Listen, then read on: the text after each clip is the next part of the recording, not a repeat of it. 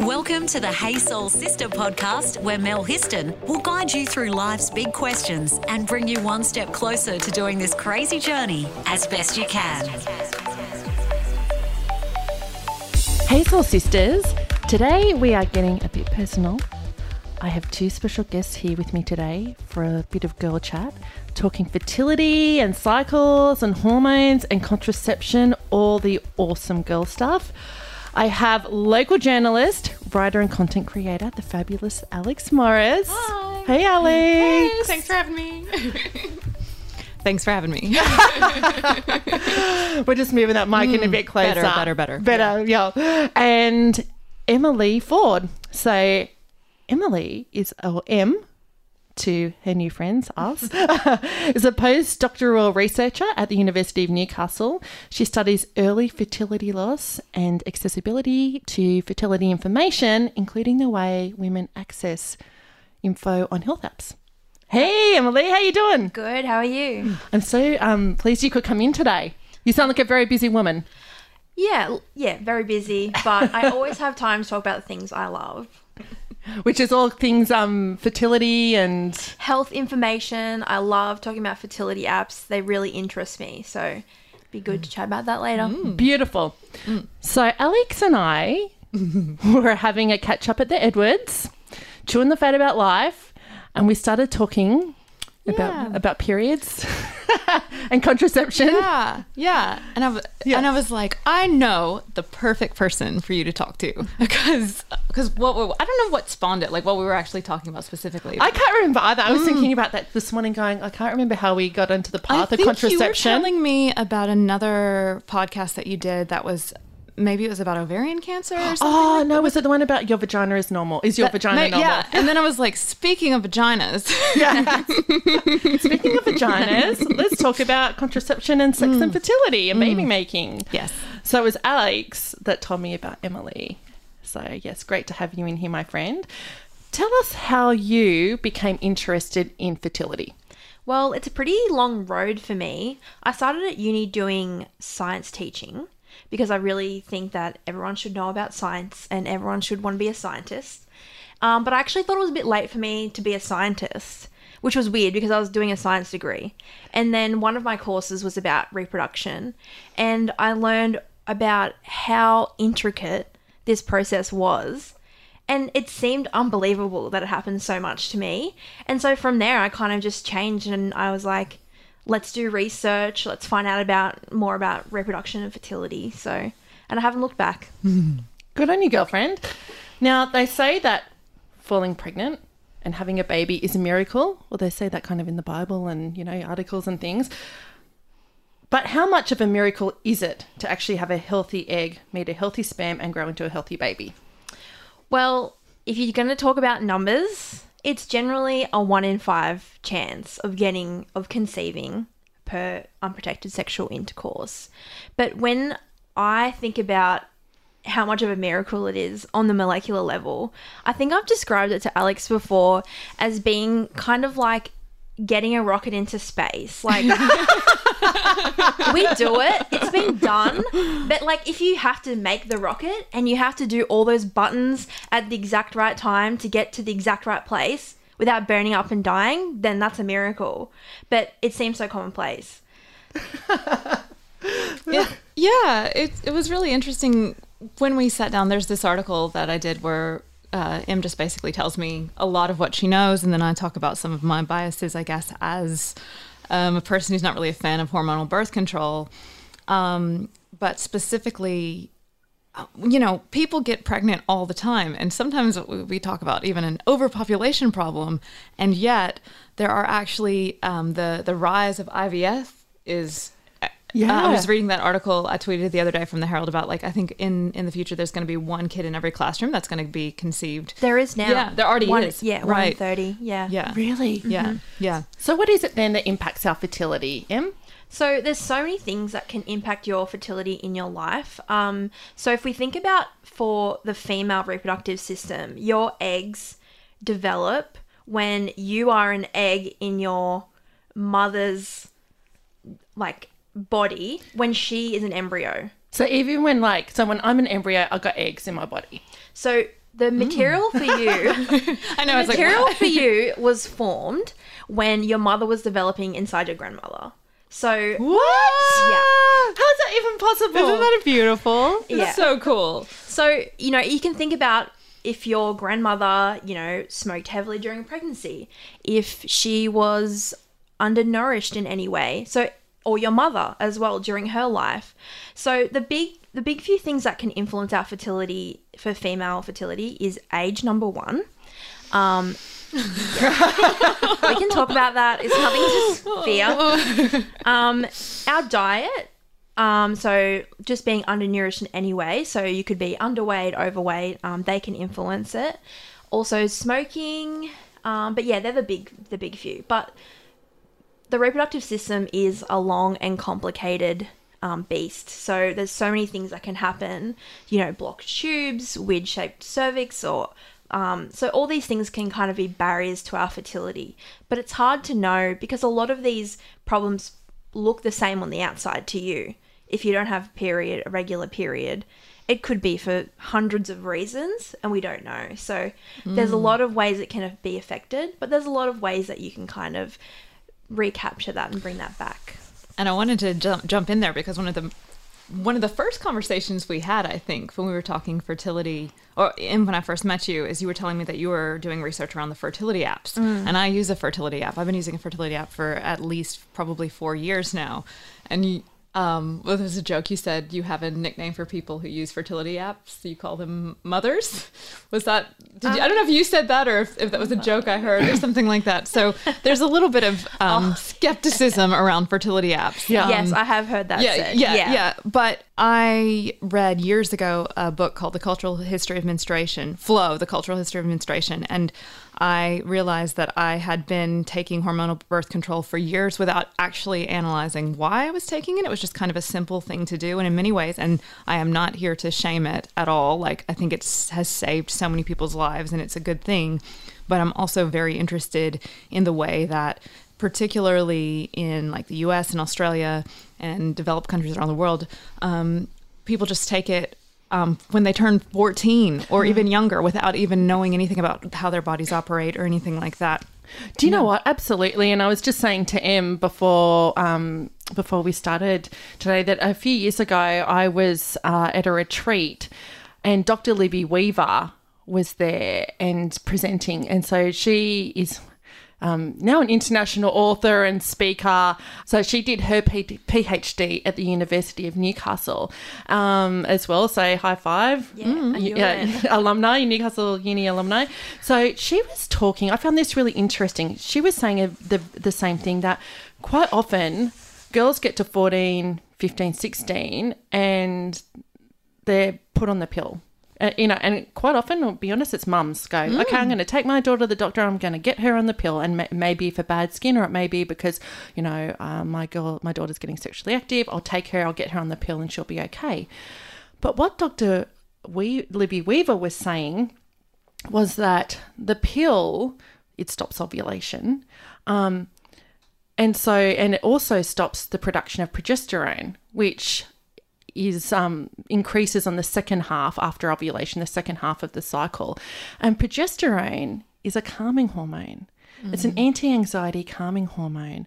So you take the pill, you're not ovulating, you're not producing the progesterone, and if you're on the pill from the age of say 15 and you know you're getting to your 20s like, like 20, mid to late 20s early 30s and you're looking to have a baby. Number one your body has not been ovulating for that long. And number two for that length of time you have been without your progesterone your anti-anxiety hormone. And she was kind of then then saying you know think about the impact of girls growing, developing their mental health, um, not having that calming hormone. And I was like, oh my goodness, we don't hear about that. People don't talk about that. Doctors don't talk about that. Um, I found that really astounding. Yeah, because you are being supplied with an artificial progesterone in the pill, but you're not producing it. So I think that's the main distinction there. But I think as far as doctors go, the hormone has a job um, which is to do with how your body works, controlling your body temperature, even. So I think, as far as they're concerned, pregnancy is always the priority, preventing that. And then everything else is secondary. And when we think about the pill, it was invented like what is it? Since was 1960s? Yeah, So yeah. that so long ago, and not that much has changed. Yep. Um, but we kind of it's just the first line of defense. It's just like get them on it. But then you also have to think about the pill. You have to take it every single day at around the same time. What if you have some indigestional problems? You have the runs. Um, You have a night out and vomit it up. you're you're not metabolizing that pill. So you're actually compromising its ability to work. So when we talk about contraception, we have a rating of its perfect use and then its typical use. So how it should work if we do all the right things in all the right ways, and then the way it actually works in our bodies based on how we take that. And a lot of the problem it's not human error it's just the way of life that actually decreases its efficiency. It's not actually we're doing something wrong. It's just a lot of factors out of our control that really diminish how effective it is. And I, it was just, and and these types of conversations are so interesting. And I wish that when I went on birth control, it was just something that was brought up. Even you know, even like the how how well it works, what you have to watch out for, um, the thing like that you won't ovulate. I think that's a really interesting thing that I didn't learn until much later. And maybe it's not a big deal, but when I did, so I was on the uh, went on the pill probably when I was maybe seventeen or eighteen, and I ended up going off it when I was 20, not even deliberately. I was just overseas and my prescription ran out. And then I didn't get my normal period for like a year. And that's not a huge thing, but at the same time, it was just so interesting to me because I was like, has my body been working right this whole time? Like, um, and I found out through not being on hormonal birth control and just using condoms, I, I learned so many interesting things about my body that I think I might never have known. I have heard before that things like, um, and Em, you can probably talk about this better than I can, but like endometriosis and some other problems don't get diagnosed as easily when you're on birth hormonal birth control. Um, So I think that there's a lot of a lot of things we should be talking about more. Yeah, I actually read a study today that just came out in February.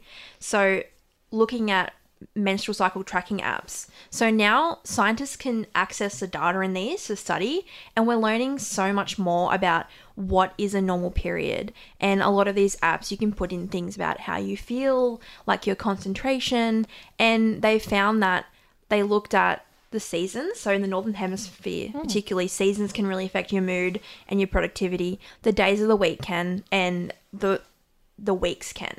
But what they found was out of all these different ways that your mood can be changed, it was the menstrual cycle that really affected it the most. Mm. And, you know, it's not down to like, oh, I'm having a bad day. It's like knowing your body and working best around the cycle and how you feel.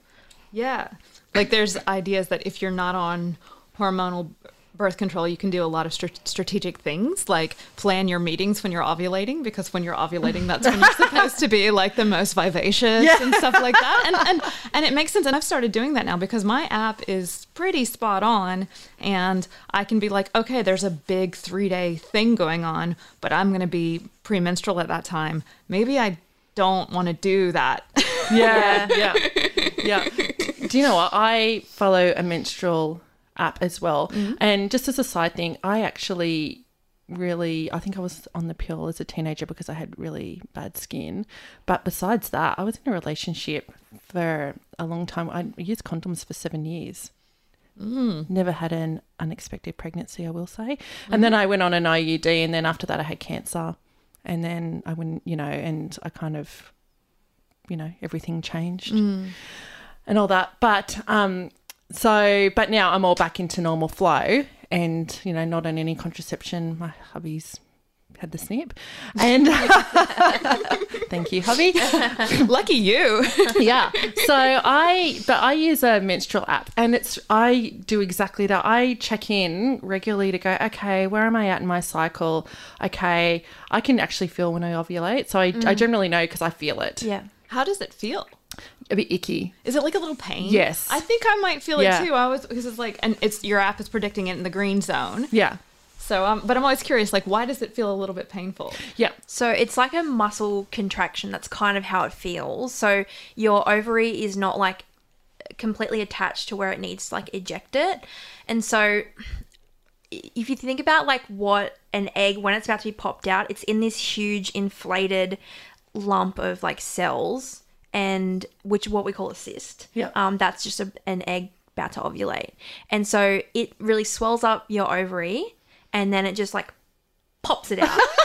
and it has to be caught by the fallopian tube and then to be gently pushed down by all these little That's another question I was going to ask you. So, I have a theory that I have a good ovary and a bad ovary. I feel like one month I have a better period than another. Like one month I'm like, and this could be completely BS. Um, but No, they you know, can work differently. Yeah. but I swear, like, so this last month, so I just finished a period and I, I was just way less emotional. Like, there's definitely one where I'm like ugly crying and like worst pain. Well, that that bloated cellular lump I talked about, that actually is what produces a hormone. So maybe on one side it's not as effective at producing the right amount or maybe too much.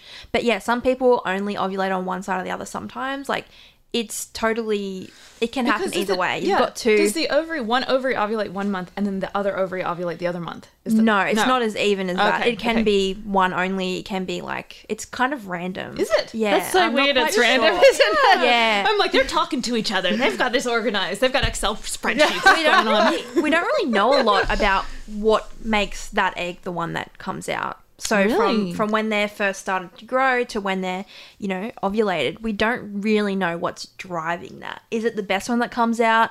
Is it the one that's just furthest along? We don't really know.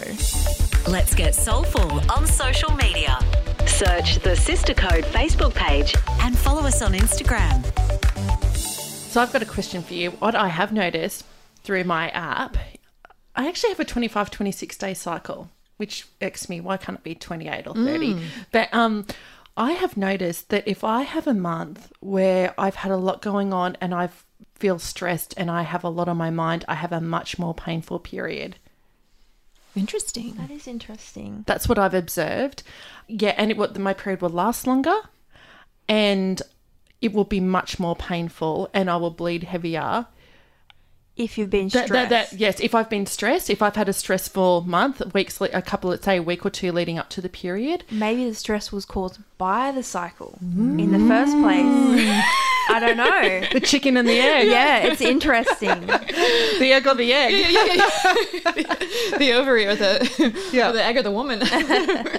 Yeah, that's interesting. I, I- I don't know, maybe it is that, but um, yeah. Here's another weird thing, and I talked about this in my article.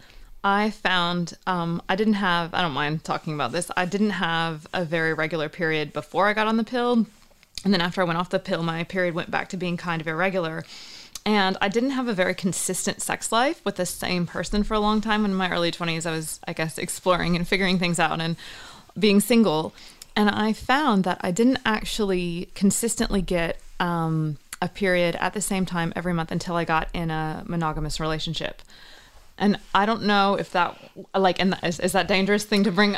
No. So when you're younger, you're more likely to have inconsistent cycles Okay, that are right, longer. So they generally get shorter as old, like as you get older. Um, I'm talking decades older. Okay. So okay. So that might have been part of it. It wasn't that my body was ready to have a baby. like, well, that's what I wondered. Like, Well, it is part Yeah. of like your fertility as well. So when you're entering that peak fertile years, it's yeah, it's more likely that you'll have a regular cycle to because that will be so you don't think it would has anything to do with like, um, I don't know, testosterone, like consistent testosterone being around that, and it, I don't know. It could be, but I don't know if that's true. I don't know either. But I, I, I just found it really interesting that I was worried that I might have endometriosis or something because my period was so bizarre, and then I, but it could also be, and maybe this is less to do with the man in my life, and it could also just be like I became less stressed as I got older, and my body was more like yeah because because I used to like freak exercise in my when I was like and and like too much exercise and you talk That about can affect- undernourishment and stuff yeah, like that. So yeah. Too much exercise can affect um, your periods. Like if you're straight, like putting a lot of strain on yourself. Um, that's why a lot of people see intermittent like spotting in between periods. It's just yeah, it can affect it. So, Em, is it true that infertility is on the rise? Yes, it is. Uh, we have a measure of world fertility, and in it's called the total replacement rate. So how many pa- babies need to be born to replace the people that are there? Um, and most countries in the world are below replacement rates, so they're not able to replace their population. Um, and that's taking into account like people moving countries and all that kind of thing. So this is we don't really know why. Um, is it because people are leaving things a bit later and it makes it harder? That's one part. Yeah.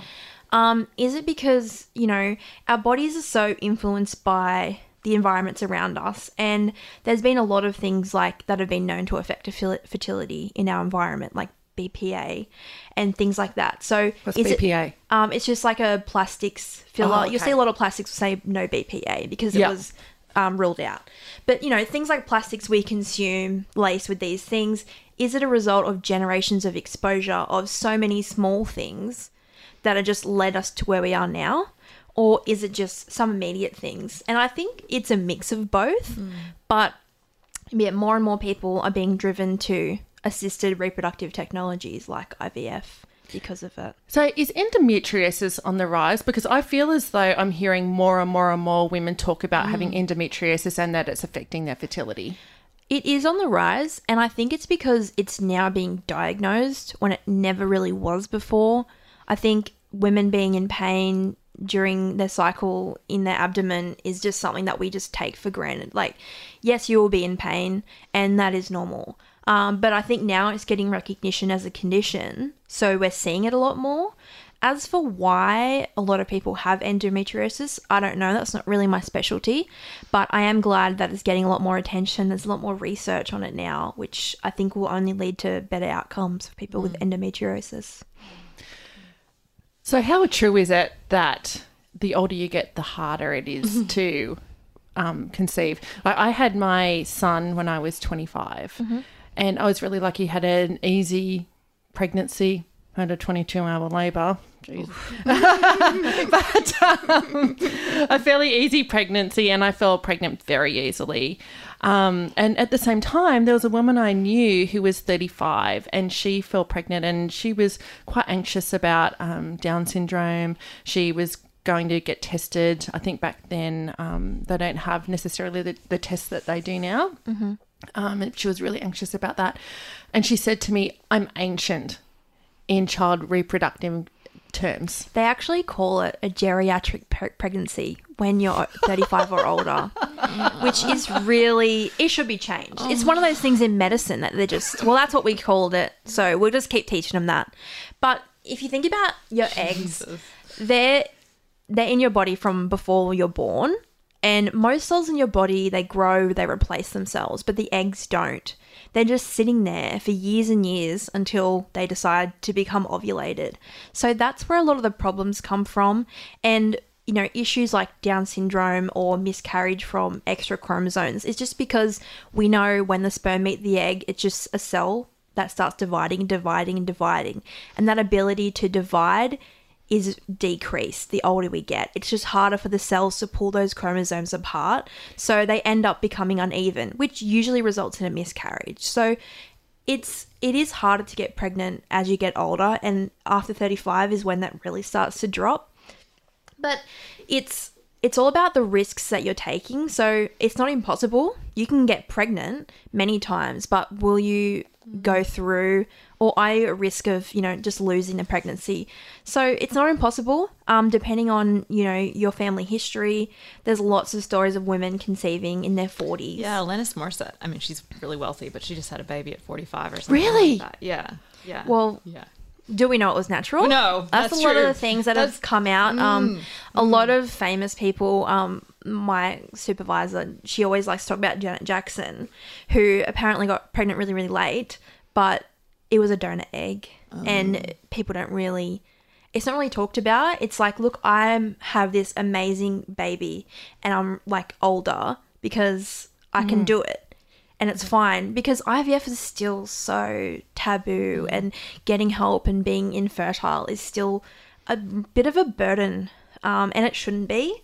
So people kind of like to Well, it's interesting. Um, Camilla, the fashion fashionista Camilla that makes all the big dresses, shawls, moo Um, so, well, she fell pregnant at 41, and she said she had gone to the doctor, and the doctor was like, You won't be able to fall pregnant without having IVF. And then she fell pregnant naturally, and so came out in the media going, Look, I had I'm pregnant naturally at 41 and girls you can have it all. You can have your career, you know, during during your 20s and 30s and don't necessarily um, always take on the advice of the doctors. Look what I fell pregnant naturally at 41.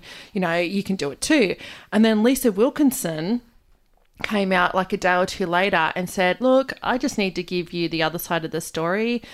Um, her and her hubby were looking to have another child in their 40s, and she said, We tried and tried. We had three miscarriages, and we ended up having to go.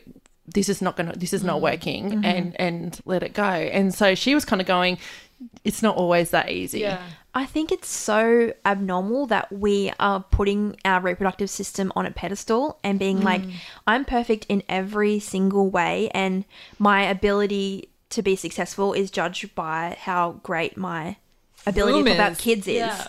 And it's just, it's so misleading. Want to fill your soul with more? Go to thesistercode.com. I do have a question. So I have a friend, um, and she's 40. She recommended me free because I'm 33. She said, freeze your eggs and do it now. And I was like, huh. Because it's very expensive. Yes. And invasive. Yes, and can be painful. And I, well, I don't know. It's, I guess it's, I don't know. It was just a funny thing because I was like, I don't even want to think about that. It's hard.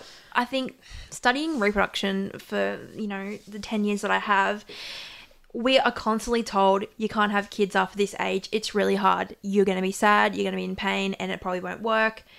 And then we say, okay, back to the lab. But what that research needs is huge, comprehensive social policy to make it available for people to fit children into their lives hmm. to afford to be able to have children, to hmm. have like, you know, childcare, wages, job stability, because all those things are what is causing people to delay children. It's hmm. not actually the fact that they they need to have them later. It's because they're not allowed to have them sooner without detriment to themselves. That's true. It's like okay, let's get get my career to a point where I'm earning reasonable money. Um, I've got some savings in the bank, and I can have that time off to have a baby. Yeah. It doesn't need to be like that, but that's the way that it is. Um, egg freezing is really common. Some companies pay for their staff to freeze eggs. No. Like, I think there was there was a news story. I think it was Google like uh, many years ago, and it's so unethical. Just promoting that as a, but you know Isn't when you that interesting? It's, it's preying on your fear. Yeah. It's, yeah, isn't it? it's better Yeah. to have a young egg to have a baby, and if it's your egg, good for you. Um, but you know, having that as an alternative to paid parental leave, childcare, and all that kind of thing, job. such, so many interesting It's ethical so questions. evil. It's so evil. I remember when I was in my early 20s and I was kind of broke, I contemplated selling my eggs because in the States they will pay you quite a lot of money if you're a non smoker and you don't like, and you live a fairly healthy lifestyle. And I was like, like grand, like uh, several Yeah. grand, maybe it was 10 grand or something. And I was like, well, I can just give someone my egg and they can, they'll be wealthy. So they'll raise the baby and it'll be fine. And I'll, my genes will be out there and I don't have to do anything. yeah. Do you think anyone wants forty-six year old eggs? Um, don't know.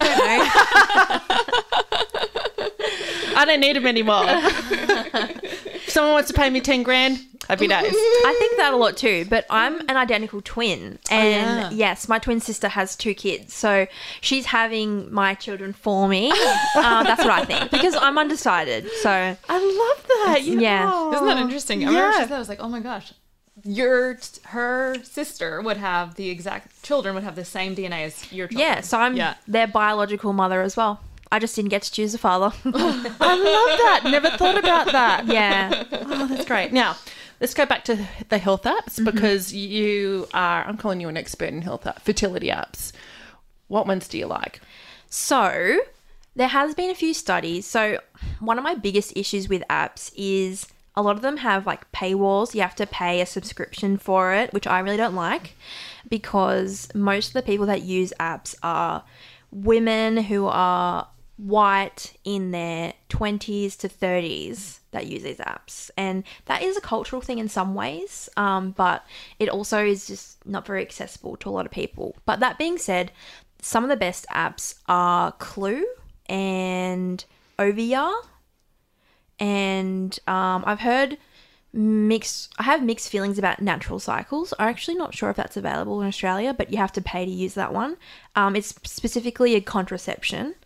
Because that was the, I'm not sure if anyone's heard the news story of the Swedish physicist who decided to make her own app. That's that app. No, I haven't heard of that. Yeah. Tell me, I can see there's something going on there. I have a lot of thoughts about it. So it's just so she developed an algorithm to predict fertile days, um, and it's Swedish. So it's a lot of studies been done in Sweden and America on this app. You get you have to do your temperature daily. Um, you can buy optional um, testing kits, ovulation testing kits, but I think it was like sixty dollars a month or something for it. Wow. And the studies they did to, because actually in America and Sweden, it, it's a verified contraceptive, so it actually has a rating that other contraceptives have. But the way they got that rating was people who were already using it as a contraceptive, they just studied them if they had a certain cycle range and said, well, we only got one in every hundred got pregnant, so that's like the great a great amount of like contraception. But It's like ninety percent. yeah, yeah. They were that which is it's fair enough, but the only people they were studying were people who were already using it, saying it was a contraceptive app. They didn't know. They were only allowed to have cycles that were um, I think between 20 and 40 days, and they couldn't be variable more than 10 days either side of that. So, Right. who is it helping? Um, and who is missing out? Yeah. And yeah, so I think there's a lot of, you know, beware, Yep. but yeah, I think I because I was really into the app and I um I have had relationships that are just condoms only and it's been fine and then I think I was more and more interested in the stats behind the pull out method and stuff like that but actually I do think you I think the longer I've been experimenting with the app I do think it is good to probably have more than just that like some and the pull out method like possibly condoms Yeah. the diaphragm which I've just started using or I'm sure Do you like the other things. diaphragm? Well, I was hoping you'd ask. I brought in my diaphragm. She really did. well, I just got it. So, so it's just been interesting because not everyone loves condoms, and um, I have never had a real problem with condoms. But um, hopefully, my partner won't mind me saying that he's not. He doesn't love them quite as much as maybe, and a lot of men don't. Like, there's a there's a stigma around them. And it's interesting. So I said, well, this is like a woman's condom. So it's made of um, silicon, I think. It's um, and it's basically you um, you can wear it for inside your body for up to 24 hours. Um, I learned how to find my cervix, which I'd never done before. That was interesting. So you, I paid for it at the Women's Health Clinic. It was like $200. I think it lasts for several years. Um, they give you, you also buy the spermicide that comes with it. So you put this, you put the spermicide on the diaphragm, then you put it up, but you have to make sure it covers your cervix. So that is the interesting thing because your cervix feels like the tip of your nose, I learned. And it's actually like the first time I did it, I was probably like squatting on the ground for about two hours. it was like not sexy at all. My partner was like, Yeah, uh, I'm done. but it's just interesting because when I did finally use it, it was okay, but it wasn't um, as enjoyable for me in some ways as condom sex was, and it just made me think about men with condoms um, and how actually. Like oh you always dismiss people like, oh, condoms, you, you'll be fine. But Yeah. when your sex experience isn't as great, it does make you less likely to even want to do it. yeah. I don't know. I'm hoping it'll get better. I'm just impressed you found your cervix because oh. every time I go for a pap smear, the nurse literally has to dig around. She can they can never find my cervix. They go, "Oh, your cervix is hidden right at the back. It's really hard to find."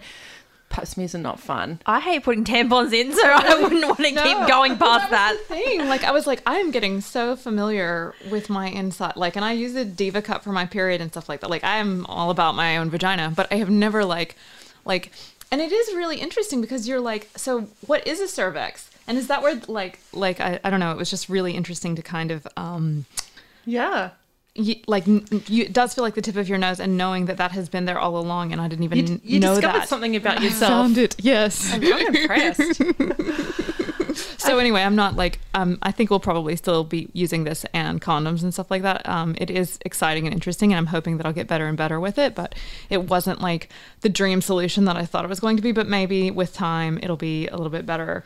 So I don't know. You know, it, that's the frustrating thing about contraceptives and birth control is like nothing is perfect, right? Yeah, and a lot of the on- onus is on you as a, the childbearing partner. Yes. Yes. Want to save your soul? Review us on Apple Podcast. There's been a lot of research into male contraceptives, so an equivalent to the pill.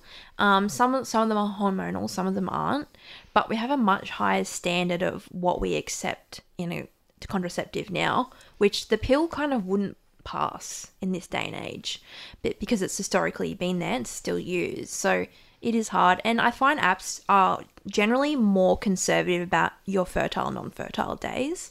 Sometimes I'll ah. chuck in the day wrong day on either side, but they generally give you more like fertile days. than you probably actually have. Yeah, to that's kind of prevent that. Yeah. Yeah, Yeah. yeah, Yeah. That's smart. But you know, the sperm can survive for varying lengths of time in there, despite the fact it's like a death zone for them. Yeah, well, that's what this with the diaphragm. You have to leave it in for six hours.